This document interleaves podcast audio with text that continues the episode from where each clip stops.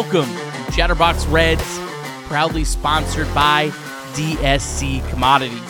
Chatterbox Reds and Chatterbox Sports is your home for Cincinnati Reds content all off season long. Myself and Trace Fowler had our second live show of the off season on Wednesday night on YouTube. We are planning to do weekly live shows on YouTube and podcasts for the rest of the off season. We'll also have some additional content, including some emergency shows as news breaks, exclusive interviews, and more. So make sure you subscribe to Chatterbox Reds wherever you're listening to this podcast today and Chatterbox Sports on YouTube. Next week, we will be live on YouTube on Tuesday night, a day earlier than the last two weeks. We'll be live at 9.30 p.m.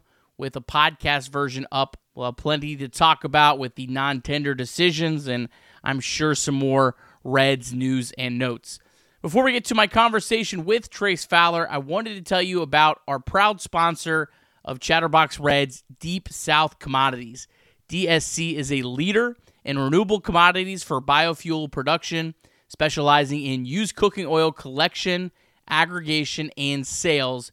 Visit www.deepsouthcommodities.com for more information. Thanks as always to our friends at DSC. All right, without further ado, here's myself and Trace Fowler on Chatterbox Reds Live on YouTube. Well, hey, hey, hey, everybody. I don't know if I did that as good as Elliot and or Nick, but uh, they both kind of start off every podcast with what seems to be that type of phrase, which I like, Nick. I, I, I like. I'm not I'm not downplaying it. I'm not I'm not making fun of it. Um, I just wanted to try to emulate the Nick Kirby, and I felt like it felt a little bit of flat a little bit of flatness to it there. So uh, that's here nor there. We are uh, we are back on a Wednesday night. And uh, it's good to see you, Nick. I, I kind of miss you every so often. Not all the time, to be honest, but but every so often you haven't had enough. I mean, I feel like six, seven times a week's probably pushing it, but you know, once or twice, I feel like we need that in our lives. Yeah, yeah. No, there's no doubt that during the season, there's certainly times where you're like, uh, you're, you know, you're just, you're not that you're going through the motions, but you're kind of like, okay, Reds are Reds are winning eight to two. Let's just so happen to say every so often though they lose eight to two, and you're thinking to yourself, "Man, what in the hell are we going to talk about tonight?" And sure enough, we find something that we get fired up about. And uh, good to see the usual suspects in the chat. Nice to see you, everybody. Lovely to uh, to, to to get the group back together. I have been working. Uh, I don't want to call it day and night, but I have been working on the uh, the Chatterbox Reds site. Uh, we're going to launch that hopefully right around Black Friday. Got some news in regards to what that looks like. Um, and you know, one thing really fast, Nick, before we get into all this fun stuff uh, that is the off season, is I just got an email and we have Reds Fest tickets through the season ticket packages we purchased. I got to figure out how to give those away. so keep on the lookout for that as well. Maybe that'll be next Wednesday's show. If Love we have it. a show yeah. Wednesday, I don't know. I just made that up. I probably probably won't do Wednesday next week because that's uh, day before Thanksgiving. Well, I mean, you know, hey, I, I, don't know. True, true. Know, I mean, real, real, uh, real, real men that are committed to the to the craft. You know, they would do it on Thanksgiving if they had to, right, Nick? Hell, yeah. It's just two thirty in the afternoon. Fired up. I mean, I'm sure that your your wife may be watching. Um, my wife, maybe not. I'm not sure, but it would be kind of funny if uh, if I went up there to bed after the show and be like, yeah, we got to talking. There's some big Reds news that we plan to hit on uh, Thanksgiving morning. We are going to do a show right around one o'clock. And just, I'd love to just see the reaction that I get. Maybe I wouldn't, but uh, it might be a funny little joke. I think my wife would only be mad if I did it in the morning. The parade is the most. Oh, you're a parade guy. Uh, I'm. I, I enjoy the parade. My wife ah. and my wife and she she wants the kids to be so into the parade. She loves the parade. So, mm. so it's I, your I, your household. I I always turn on the parade, and I got to be honest, Nick. I think to myself, how is this so popular? I mean, who is watching this? I mean, I, and there's just like they got these poor announcers in the freezing cold telling you what balloons are coming up next. I'm like, golly day, I don't understand. But but now I now I understand. The more you know. It's the Kirby's keeping Macy's in business. Good to know let's let's uh, update everyone where we're at with the off-season calendar. Uh, the big big one this week is the non-tender deadline. We'll get to that. We did talk about that last week. Kind of feel like we've exhausted that, but we'll get to that since that is the the news of the week. Of course, Reds Fest coming up December first and second, and then the winter meetings, the fourth through the sixth, in that uh, draft lottery Rule Five draft. This trace really kind of feels like the calm before the storm. Uh, we, we got past the World Series. We got like the Joey Votto news. Uh, we've you know got some other news around baseball, some rumblings, but it feels like we're a week, two weeks away from things really starting to uh, to pick up. Yeah, and I mean, there's no doubt that definitely there's some big, big names on the market. We all know who those are, and I think that uh, maybe that's going to be the the uh, proverbial kind of the dam bursting, perhaps, or, or the water breaking through the, I guess, the floodgates. Um, so I, I'll be interested to see how that all goes. Right. Um, I know this sounds wild, not that we get into some crazy, you know, rumor stuff or anything like that, but like, I actually have convinced myself that I would, I, I would, I might be happy if the Cubs were to get Ohtani because I think that that could ultimately end up being one of the worst decisions in regards to the amount of money that is spent on a player in the history, only because there's that much money being spent. I'm not saying Ohtani's a bust by any means. He's a great player, best baseball player of all time, blah, blah, blah, blah, blah. But when you spend that much money on one asset, that is, uh, I don't care who you are, that is a crazy risk. And uh, and you've said it time and time again, Nick. I don't know how many times you said it, but the one thing that you say is that is truer than can, it's the truest thing maybe you've ever said, is that even though these big market franchises can miss on some guys, if they do miss on a guy like that, it evens the playing field immediately. You might as well consider them a smaller market type team because they're operating off the same type budget because they've wasted all their money somewhere else. So I guess maybe that's part of me and my brain trying to prepare for the idea of having the best baseball player maybe of all time going to the Chicago Cubs. But some of me, I guess, kind of relishes in the idea of that being a possibility. I think it definitely could be a really bad long term contract. I mean, I don't think there's any question it would really hurt the Reds over the next couple years, uh, which that would be the part that would really sting. It, it's one of those things where maybe um, if he can't yeah, pitch, I mean, if he can't pitch, that's a big deal. That's all I'm saying. Like if he gets to the point where his arm becomes an issue, I mean, I know he's an unbelievable hitter, yes, but it, it, the reason you're paying somebody that much money is because you think they're going to be two different things. Yeah, I, I, still think even some of the numbers that I've seen, assuming he still hits at the level he hit last year, he's still going to be worth that in free agent dollar terms. Now, it's still going to be an exorbitant number, and it, he's getting paid that because of pitching. I, I, if he's hitting at that level, I don't think whatever they're paying him is going to handcuff a franchise like the Cubs in, in the short term. But in the long term, yeah, I mean that's that's the kind of move that can uh th- that goes wrong. It it in itself, one singular move sends you into a rebuild. Yeah. No, you're right. Fair enough. All right. Listen, a couple things, Nick. I'm being serious when I say this. Uh, partly because someone like myself could be educated from time to time, but we probably have a plethora of people and a good amount of people that listen to this show, watch this show. They might have picked up baseball just this past season. They might have picked it up after a long time. They might be, I don't want to call them casual is not the right word to use, but you know, someone that really might not be invested into the offseason and what each thing means. When we get into the rule five, and not that you need to have like this long, elegant um, way of explaining every single thing, but when we get into like these things like the rule five and the non tender here in a minute, if you could shed a little bit of light just on the idea of what the Rule 5 just is in general, right? You have the Rule 5 draft. Yes. Explain that and what this Rule 5 means and why these guys that are protected on it matter. Yeah. So the the basic quick summary is you don't want players to be able to be stashed in the minor leagues forever. Uh, and this is a way to where that doesn't happen as much. I mean, there's still going to be some manipulation, but uh, it, it's a way to keep that. I believe it's five years. Uh, after five years, you have to be on a player's on a team's 40 man roster in order to be protected. Uh, so uh, Rece Hinds, uh, Christian Roa, and um, uh, Jacob Hurtubise uh, reached that number this year among a ton of other players, but they're the ones that reached that. Okay. So the Reds had to make a decision uh, by yesterday at six o'clock if they wanted to put those guys on the 40 man roster or risk losing them. Uh, there'll be a Rule 5 draft at the uh, MLB winter meetings.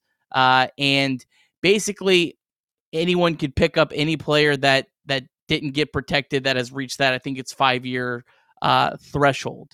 Now, the, the caveat to this, uh, Trace, is that the player has to stay on the major league roster all year. So you just can't be going and, you know, picking up whoever you want. You take that player, you have to put them on your major league roster and uh and stay all year. The last one I remember was Stuart Turner.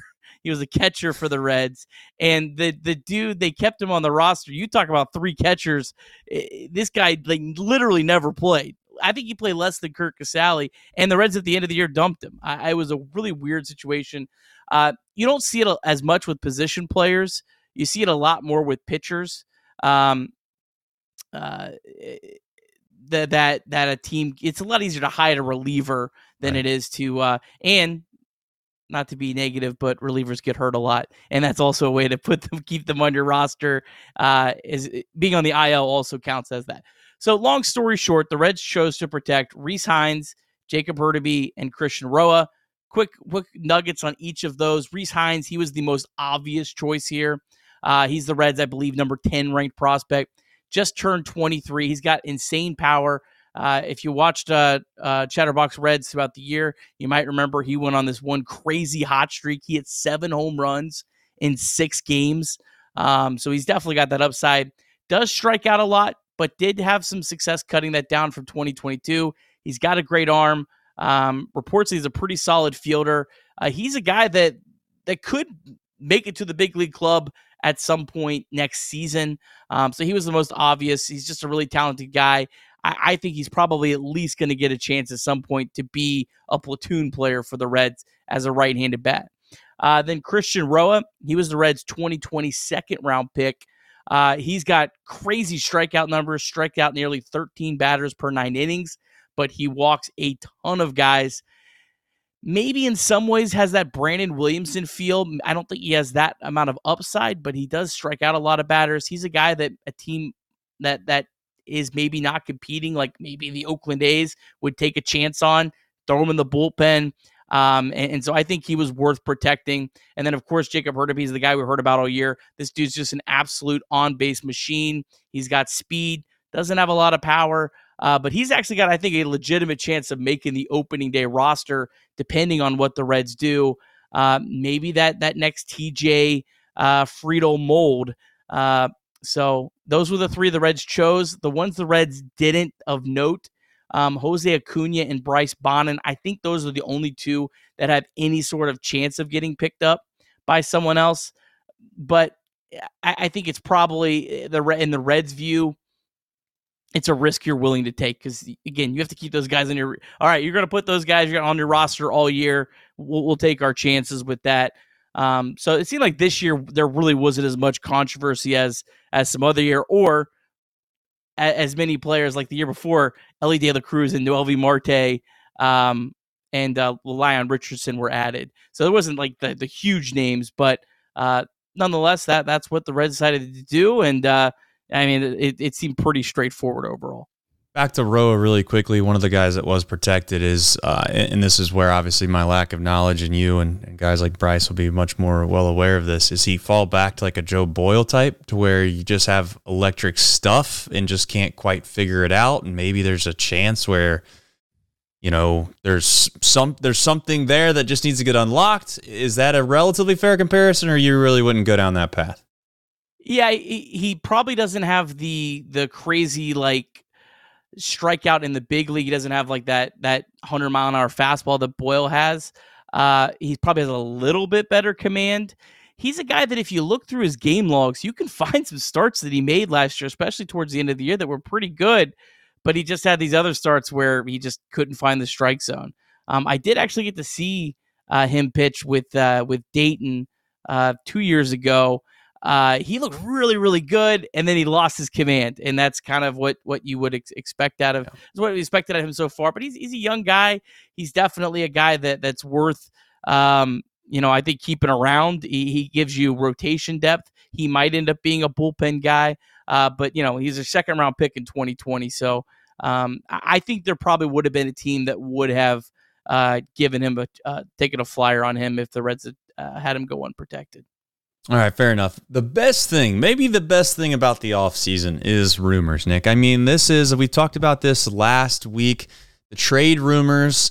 You know, we, we both reminisced about back in the day when you didn't really have X.com, you didn't have all the ways to be able to get on the internet and find things in a in a in a glimpse of a of, a, of an eye.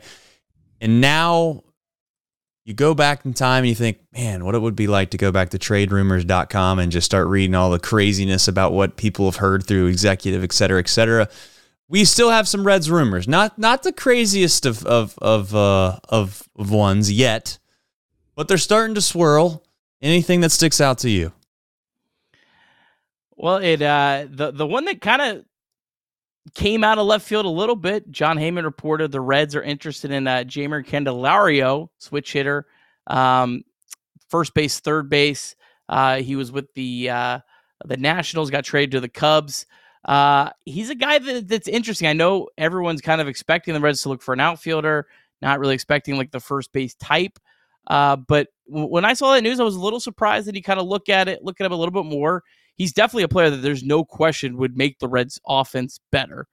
Um, and, and I wonder if the Reds are considering him because they're looking at the price of some of the the outfielders like the uh, the, the Jorge Solers, the Teoscar Hernandez, uh, the Gurriel Juniors, and they're like that price is just too much. We might be able to get this guy on a one one year with an option, something a lot smaller, and and and might still have the same value overall to add to our offense. I was a little surprised by this. What about you?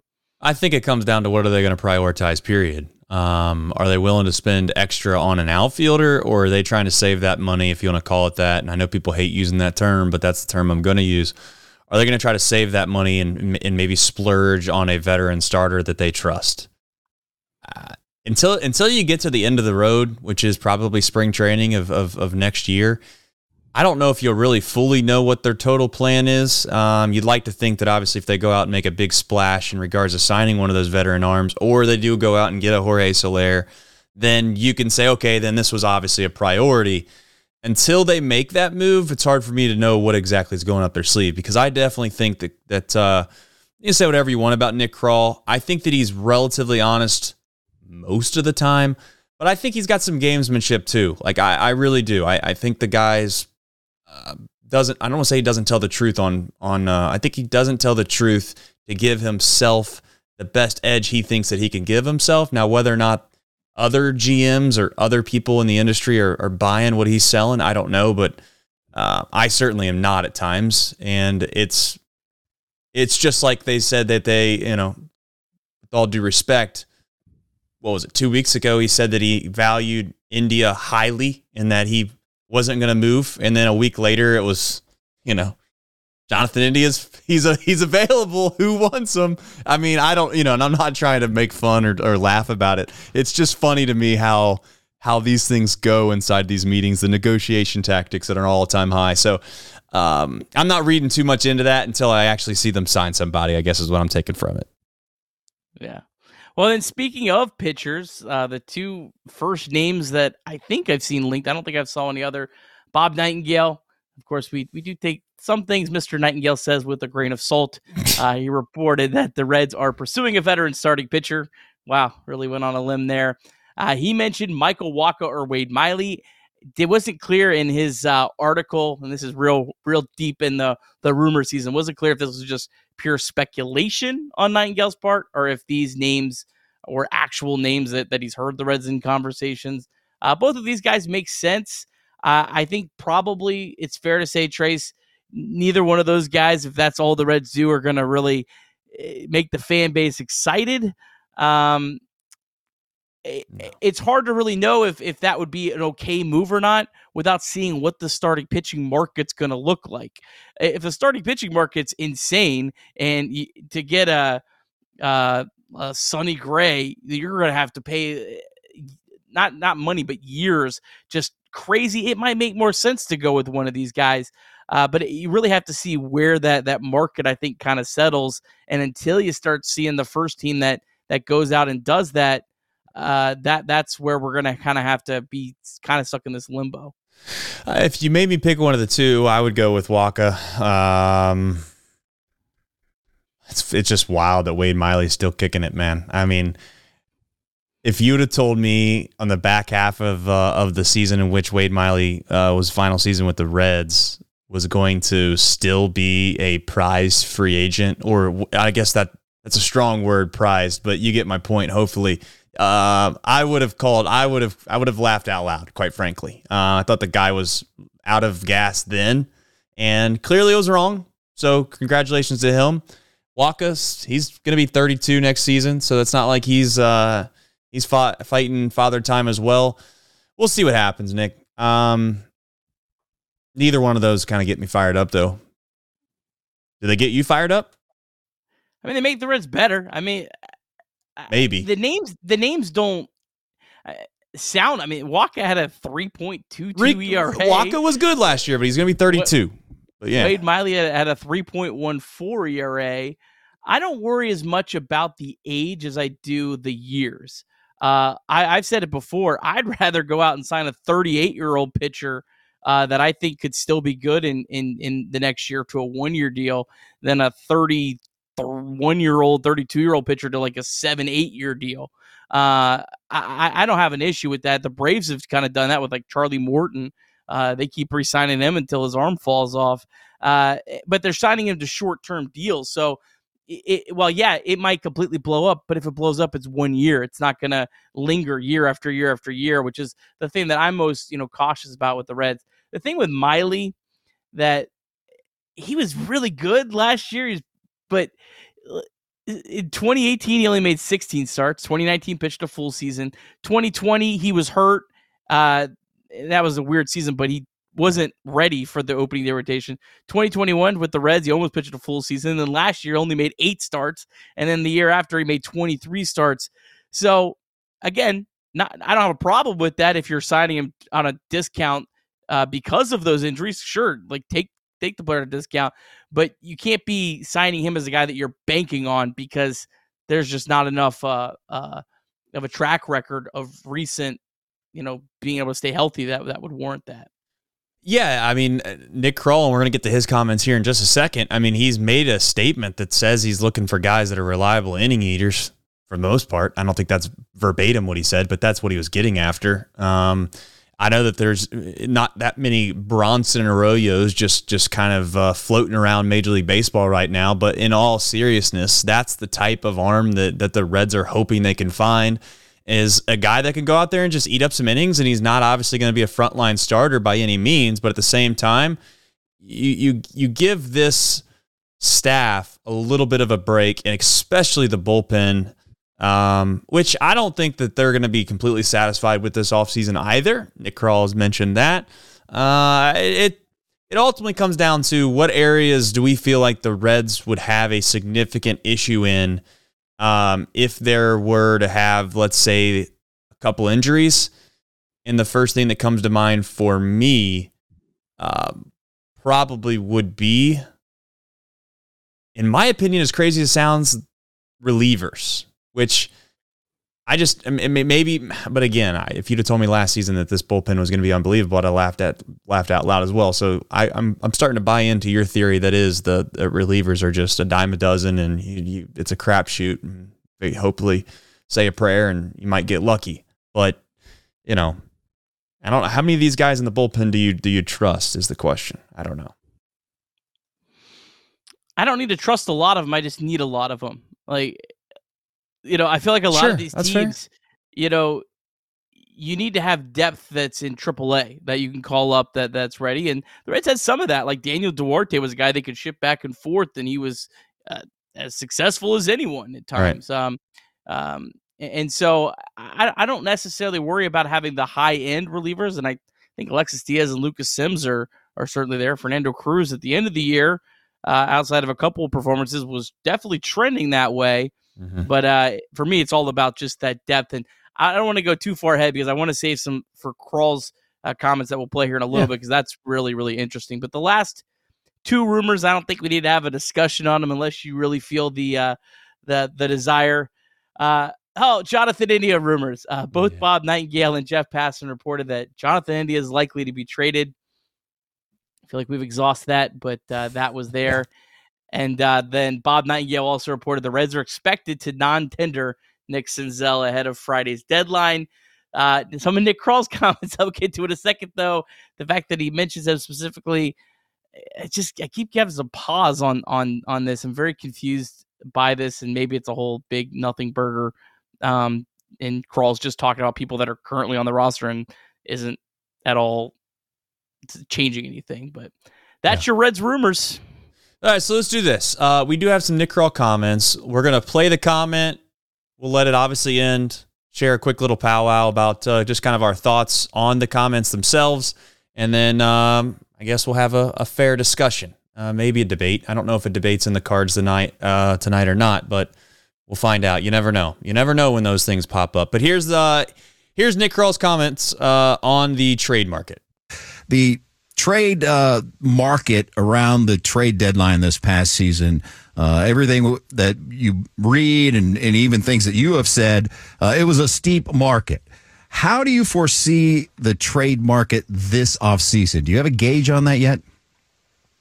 Uh, I think we're still working through that right now. You know, we're still trying to figure out who who is and who is willing to move players. Uh, I think you know there's teams that are in the market that might be looking for a free agent that you know they, they're they're trying to figure out how how to balance that as well. So um, I think it's still feeling our way through that. Well, I, I, don't know. You know, this sounds a little bit of like a political answer. Um, your overall take, your overall take on the uh, the answer that was uh, about the market in general, Nick. Yeah, I mean, it's it's very much GM speak, but yeah, I mean, until like I said, until the market's really set, it's hard to really you know gauge uh, a- exactly what they're they're going towards. One other thing that I did find interesting is this whole Bally thing that just continues to linger over everything. More reports of that. Uh, the the Guardians and uh, Rangers likely to lose. The Twins said they're planning on cutting payroll. Padres uh, taking out a loan. Uh, how how much of an impact is this? Do the Reds know what they're getting out of Bally? Uh, do other, it seems pretty apparent that other teams do not, and that's a concern. And, and, that might have an interesting impact on kind of the way this the, the market shapes out. So that's just another. Just it feels like there's just so many different factors that go into all these decisions and and, and how like the first ball is going to kind of get rolling. The good news on the Bally thing is, is, is this really quickly is that I actually think that the ba- Bally is without question in a position right now where they feel they feel good about their deal with the Reds, right? The, the, the, the, of all the contracts that Bally signed, the Reds contract is one of the few, if maybe the only one, where I think that they like it which is good. Which which is good. I now whether I I don't know enough about the whole situation whether that matters or not because ultimately at the end of the day, if they're going bankrupt, I'm sure these other teams aren't going to be like, well, wait a minute, you're not you're not able to not pay us, but still but still have this deal. Like you you can't you can't eat your cake and have it too type thing. So uh, I don't know how that'll all iron itself out, but I do think at least for a moment when you look at it uh, from a from a step back it is nice to know at least our fan base, which I guess that's really the only thing I can compare it to. Our fan base and our TV ratings um, is a, is good. Um, or maybe the Reds just made a really bad deal when it came to, to signing that contract. I don't know, but but hopefully, uh, at least at least we're not getting thrown to the curb real quick, um, like some of these other franchises have. So,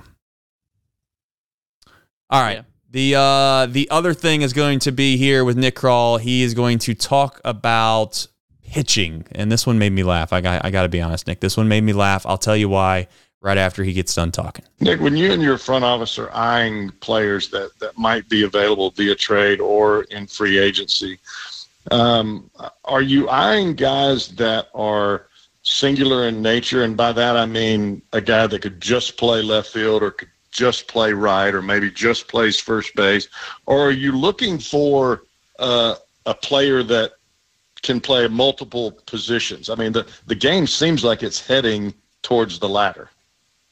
I think it depends on who that person is and, and, and what they can do. You know, if, if we if, if you're looking for a hitter, then maybe they can play other positions. Maybe they play one position.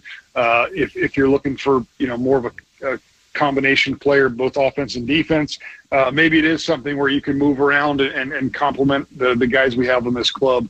You know, I think that, you know, we, we've, we've focused on pitching this offseason. Um, it's something just to add to this team. We, we, we'd love to be able to do, but, you know, for us, it's it's starting in relief pitching, and, and I, I know this. You asked the question what it pertains to in uh, uh, position players, but you know I think if we can add some pitching that that could do both, that could uh, relieve and start, you know I think we'd have uh, have interest in doing uh, uh, either of those. So, I laugh because he didn't answer the question, um, and I also think it's hilarious that that that essentially he he's I mean, what did he answer there, Nick? I mean, what, exactly did he say in that whole phrase that made you think, "Oh, wow, I can uh, I can get a little I can get into the brain of Nick Krall just a little bit." Um, of course, he's looking for he's looking for guys that can help the team win games. It's simple as that. I don't know how. I don't. I mean, is he not allowed just to say that, Nick? Yeah, I, I did find it interesting that he kind of unprompted went to the pitching and kind of gave that that nugget that the Reds are open to the the swingman type. Uh, and there was a couple guys that that did kind of come to mind with that that were on the free agent market. Um, one was Sean Manaea, who was used like that um, uh, by the the Giants last year. Nick Martinez, a free agent from the the the, the Padres.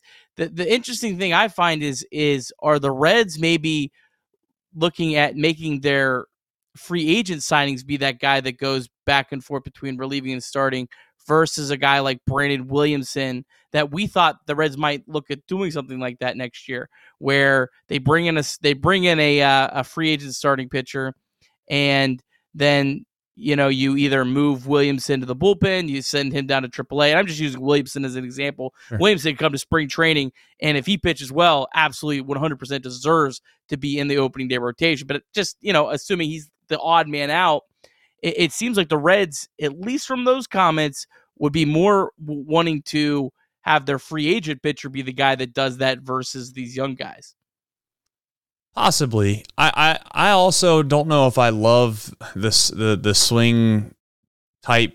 I, I just it to me it feels like if you're if if if you're if you're not a starter, like you're probably the reason you're not a starter, and I've said this before, is because you're just you, you can't eat up innings. You're not good enough to be a starter. So either they're trying to find another area where you can help the team, so they put you in the bullpen.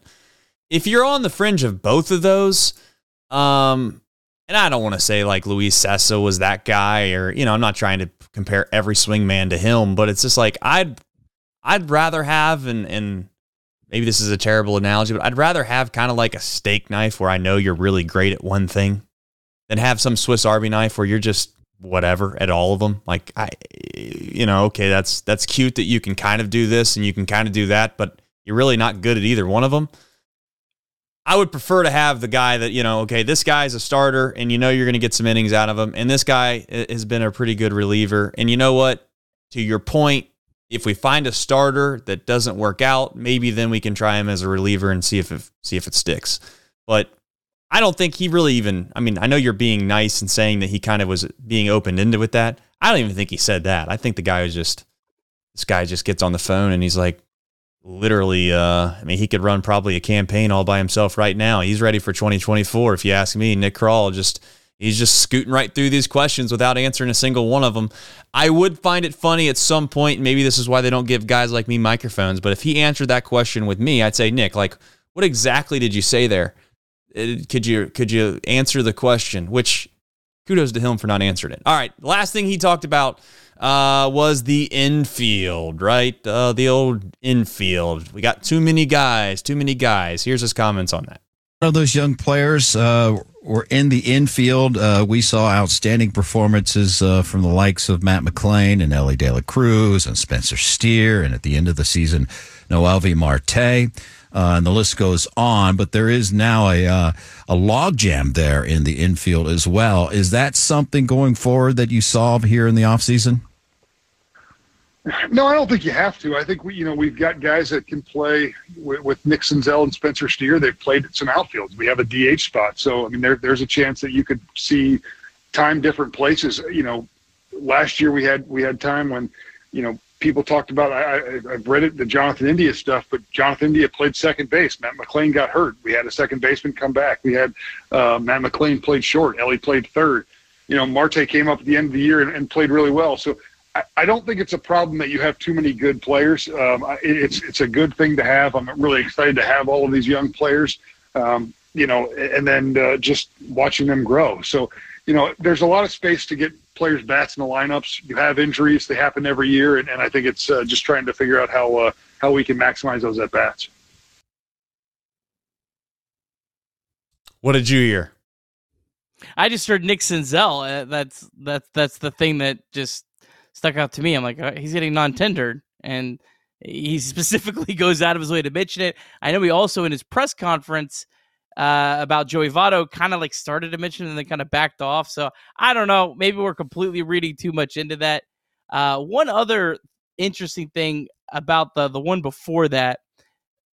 The only thing I would say about the the starter reliever swingman type is the Reds did have a lot of dudes up there towards the the leaders in, in innings pitched for um, relievers like Gibaut and, and Diaz and and Sims. Sims, the games that he was available, how many innings he's pitched was was really crazy. That might be a way to protect some of that. That's maybe the only thing that I I could kind of you know think uh, think on is uh, you know um, it might be nice to have someone that could give you a little bit more length just for that, but. Yeah, the Nick Senzel, it's kind of uh, an interesting little uh, uh, pretzel here that that Krall's kind of used with his words over the last couple weeks. Yeah, so here's the thing. Um, those were Nick Krall's comments. That kind of leads me right into the, the non-tender decisions and and specifically what he just talked about, right? So, uh, to be clear, we're in a position now where I'm going to say it. Nick Senzel is not going to be on this team.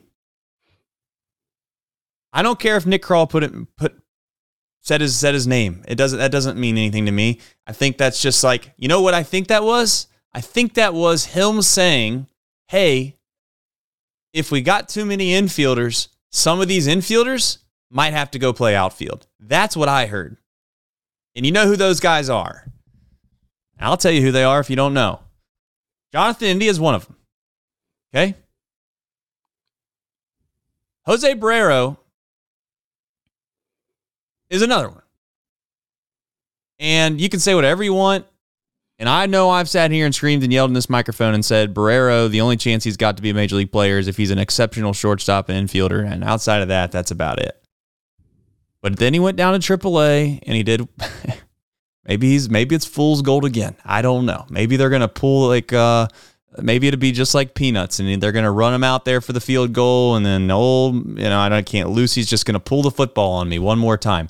Maybe that's what Barrero does one more time to me, but I I'm in a position now where I would prefer hear me out. I would prefer to at least give Barrero a chance than to run Nick Senzel out there one more time. There's no rush to make a decision on Jose Barrero either because Jose Barrero is still making the league minimum. So yes, he's out of options, but you can push, you can kick it down the can till the end of spring training to make that decision. Why not hold on to him through spring training unless there's someone that's offering you a trade for him where you're getting something back? Uh, I don't know why you wouldn't hold on to him. Um, he's a little bit different than Nick Senzel. There is a, a so when, when you see like these these figures of the the non-tender players, Nick Senzel is expected to make three million you actually don't have to pay them the full 3 million if you cut them early in spring training or after like 45 days you only have to pay a small amount of that i don't know the exact figure to that uh, but you you are if you're if you decide to keep nick senzel you are committing a substantial amount of money versus Jose Barrero, you're not. Not really. There also is the possibility, Trace. The Reds did this with Kyle Farmer, where they non tendered Kyle Farmer and then immediately signed him back to a lesser contract. Maybe there's something with that. And maybe that's why Nick Senzel's name has come up. I could see that. I don't know why, if I'm Nick Senzel, I would be looking for another opportunity where I could kind of get a fresh start. Uh, if I had that option, but you know, maybe the Reds, maybe there's something there. I, I, I don't know. I'd be shocked, and I would say that I was wrong if that happens because I think last year at the trade deadline, Nick Senzel was hoping to be traded, and he's openly said that. And he wants a fresh start. He's tired. I'll tell you what, this guy was a first round pick. He was a top prospect. This guy, at one point, you can say whatever you want, he was a dude, right? That's what they, that's at least that's the term that was used when I was playing. That guy's a dude. He was a dude, which means he was the best of the best, and he still, I don't care what you say, deep down in his mind, Nick, he thinks he still can be that guy. He might think that he is that guy. And the Reds never really, I don't want to say believed in him. That's not the right word to use. But they they they messed with his approach. Say whatever you want, changed the swing, wanted him to do some different things from an approach standpoint at the plate, moved him to the outfield, and I'm not saying the Reds messed him up because I think that's that's unfair to say. I also think it's unfair to say that Nick Senzel got a perfect opportunity too. Right? Uh, both of those things can be true. How much of it? How if you put it on a uh, on a seesaw, how much of it would go one way versus the other? I don't know that. I just think that Nick Senzel, in his mind, would rather get a fresh start somewhere else. And hear me out, even if it's for a really bad team. The guy just wants to play baseball. If you sit on the bench for that long and you are hurt that long, the last thing you want to do is go to a team that has a bunch of depth and you're going to be fighting like hell to get at bats. And you're probably, if, if we're being honest, you were pissed off at the organization not that long ago. And I don't care who you are in life, we've all been there. If somebody you feel like slights you, you know, forgiveness is a great thing. And I'm all about forgiveness. But let's face it, deep down in your heart of hearts, you still have a little animosity. You're still like, yeah, that guy's still a son of a bitch. But I mean, I forgive him, but I still don't really love him. You know, that's the kind of thing that I think Nick Senzel's at. So here's what I'm going to tell you. I wish nothing but the best for Nick Senzel, but if Nick Senzel will not be a Cincinnati Red going into opening day for next year, he's just not, and that's okay. We can all wish him well. And I, I'm not saying I hope he's not. I'm just telling you read the tea leaves just a little bit. It, it really would not make a dent either way for me. Like I'm fine with keeping him. Uh, like I said, man, you want to really you want to really prove that you're uh, uh, serious about winning and spending. Keep Nick Senzel. He has options. Send him to AAA. Uh, but I, I don't. Would you that. be happy I, about that? Is anyone going to be happy about that? I'm, I know what you're saying. You're saying, you know, hey, you're going to spend money. You can just spend. You're spending money on just the off chance that you might be able to use this guy. Because if you can't use him, whatever, you just spent the money. No big deal. Send him to AAA. I don't know, man. I look at it as every dollar you spend could have been a dollar you spent somewhere else. You know what I'm saying? So don't tell me you couldn't have gone out and signed this other guy because of that extra three or four million dollars for a specific year when we could have saved that with with Nick Senzel. And I know that's not how it works perfectly, but in my mind, that's how I would somewhat operate in a small market. I'd go to the ownership group and I'd say, listen, guys, I, I got a piggy bank here. I'm gonna start saving some money. And when I come back, I ask for all that money back. I want it. I deserve it. I saved it. That's kind of how I would look at it. The only thing that Nick Senzel has that a free agent wouldn't have, like even even a you know a guy that you're picking up, um, is is options. You you you can't sign a, a free agent that you can ship back and forth. Nick Senzel, you could actually do that, and, and that, that's that's that to me is his value. That's the only thing I see that is his is his real value. But you also that we've talked about the human side of this as well. Is it even worth that? Because is he really going to be happy with that role? Yeah, probably not. But um, I, uh, you want to run through? Go ahead. Go ahead. Sorry, go ahead. No, the only thing, the only last thing I was going to say is like, I mean, uh, not to get crazy here. Don't want all the, don't want all the people that I don't know if they love or hate this franchise at times to get mad at me for saying this. the, the goal here is to win the whole thing, right? Like we're going to try to win the World Series. With all due respect, the idea of having Nick Senzel sitting around in the balance to save the season if something goes wrong, I'm not signing up for that. All right, I'm not. I'm a believer. I love the Cincinnati Reds, but if you're telling me that Mr. Nick Senzel is going to come in with his cape and save the day, by God, I got something to sell you you want to run through the rest of these guys? I did see some other questions in the chat. Yeah, please do. These are the other these are the other players that uh, are up for arbitration. The Reds have to decide if they're going to tender them a contract or not.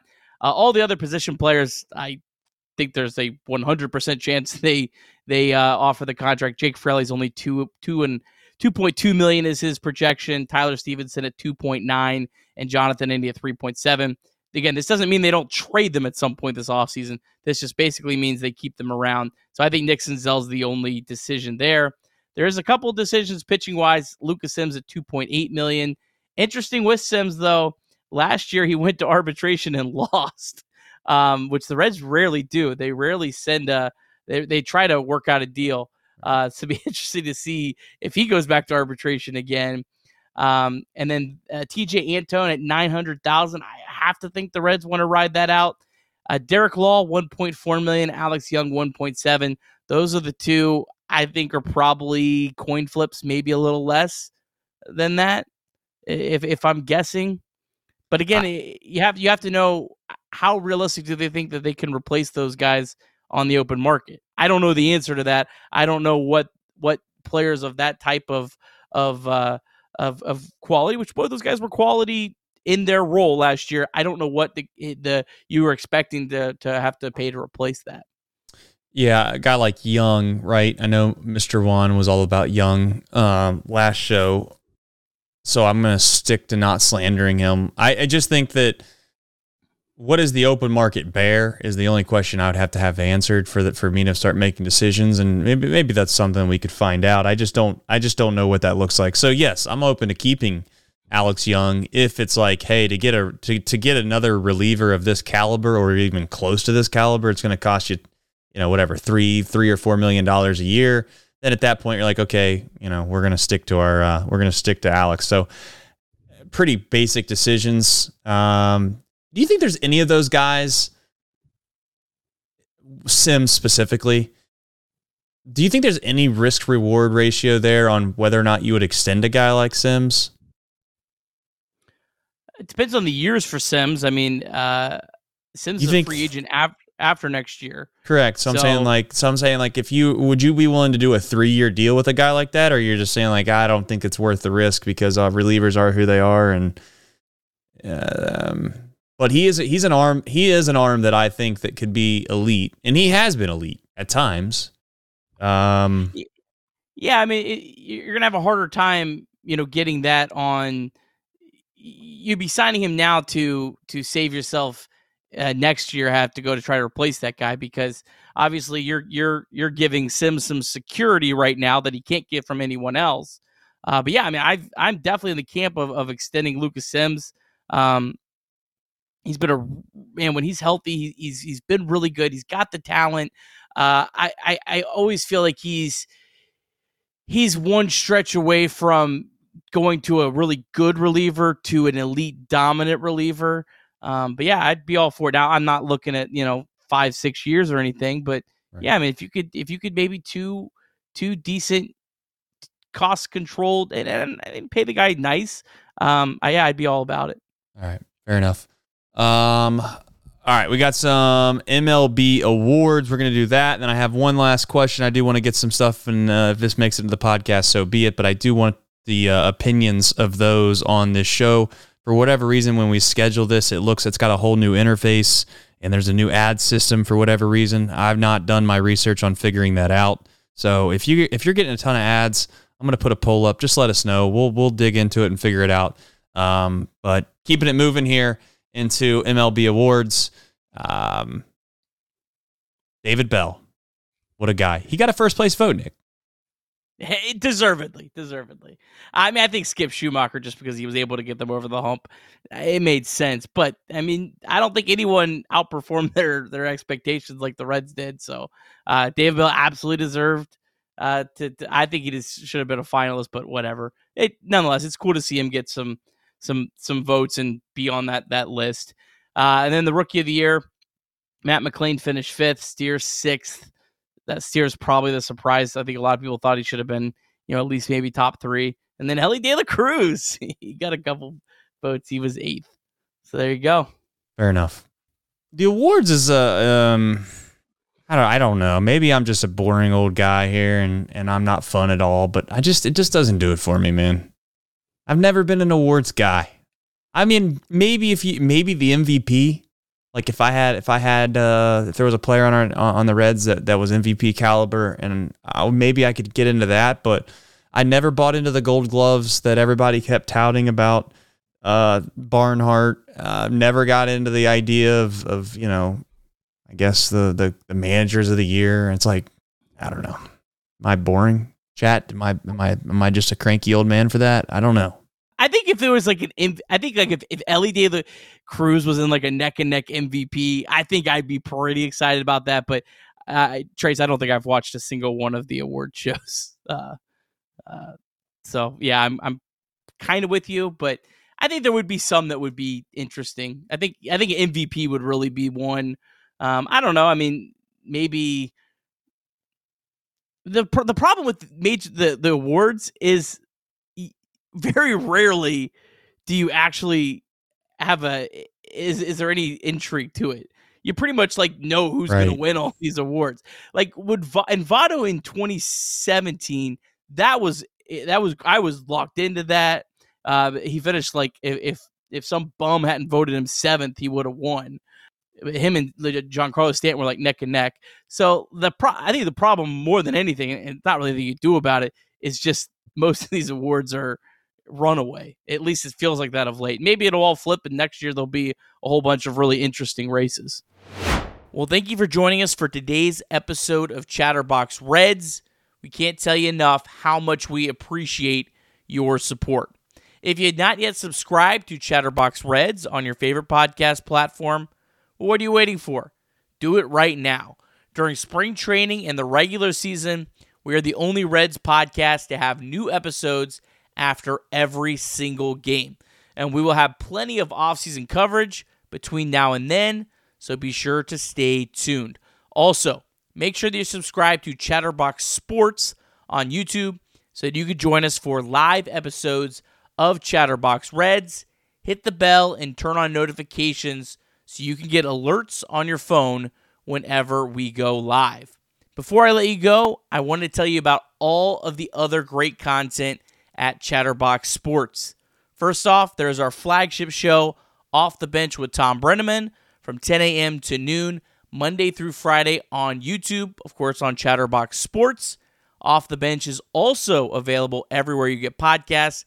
Great podcast listen uh, for your drive home, as it's usually posted uh, by 1 or 2 in the afternoon every day.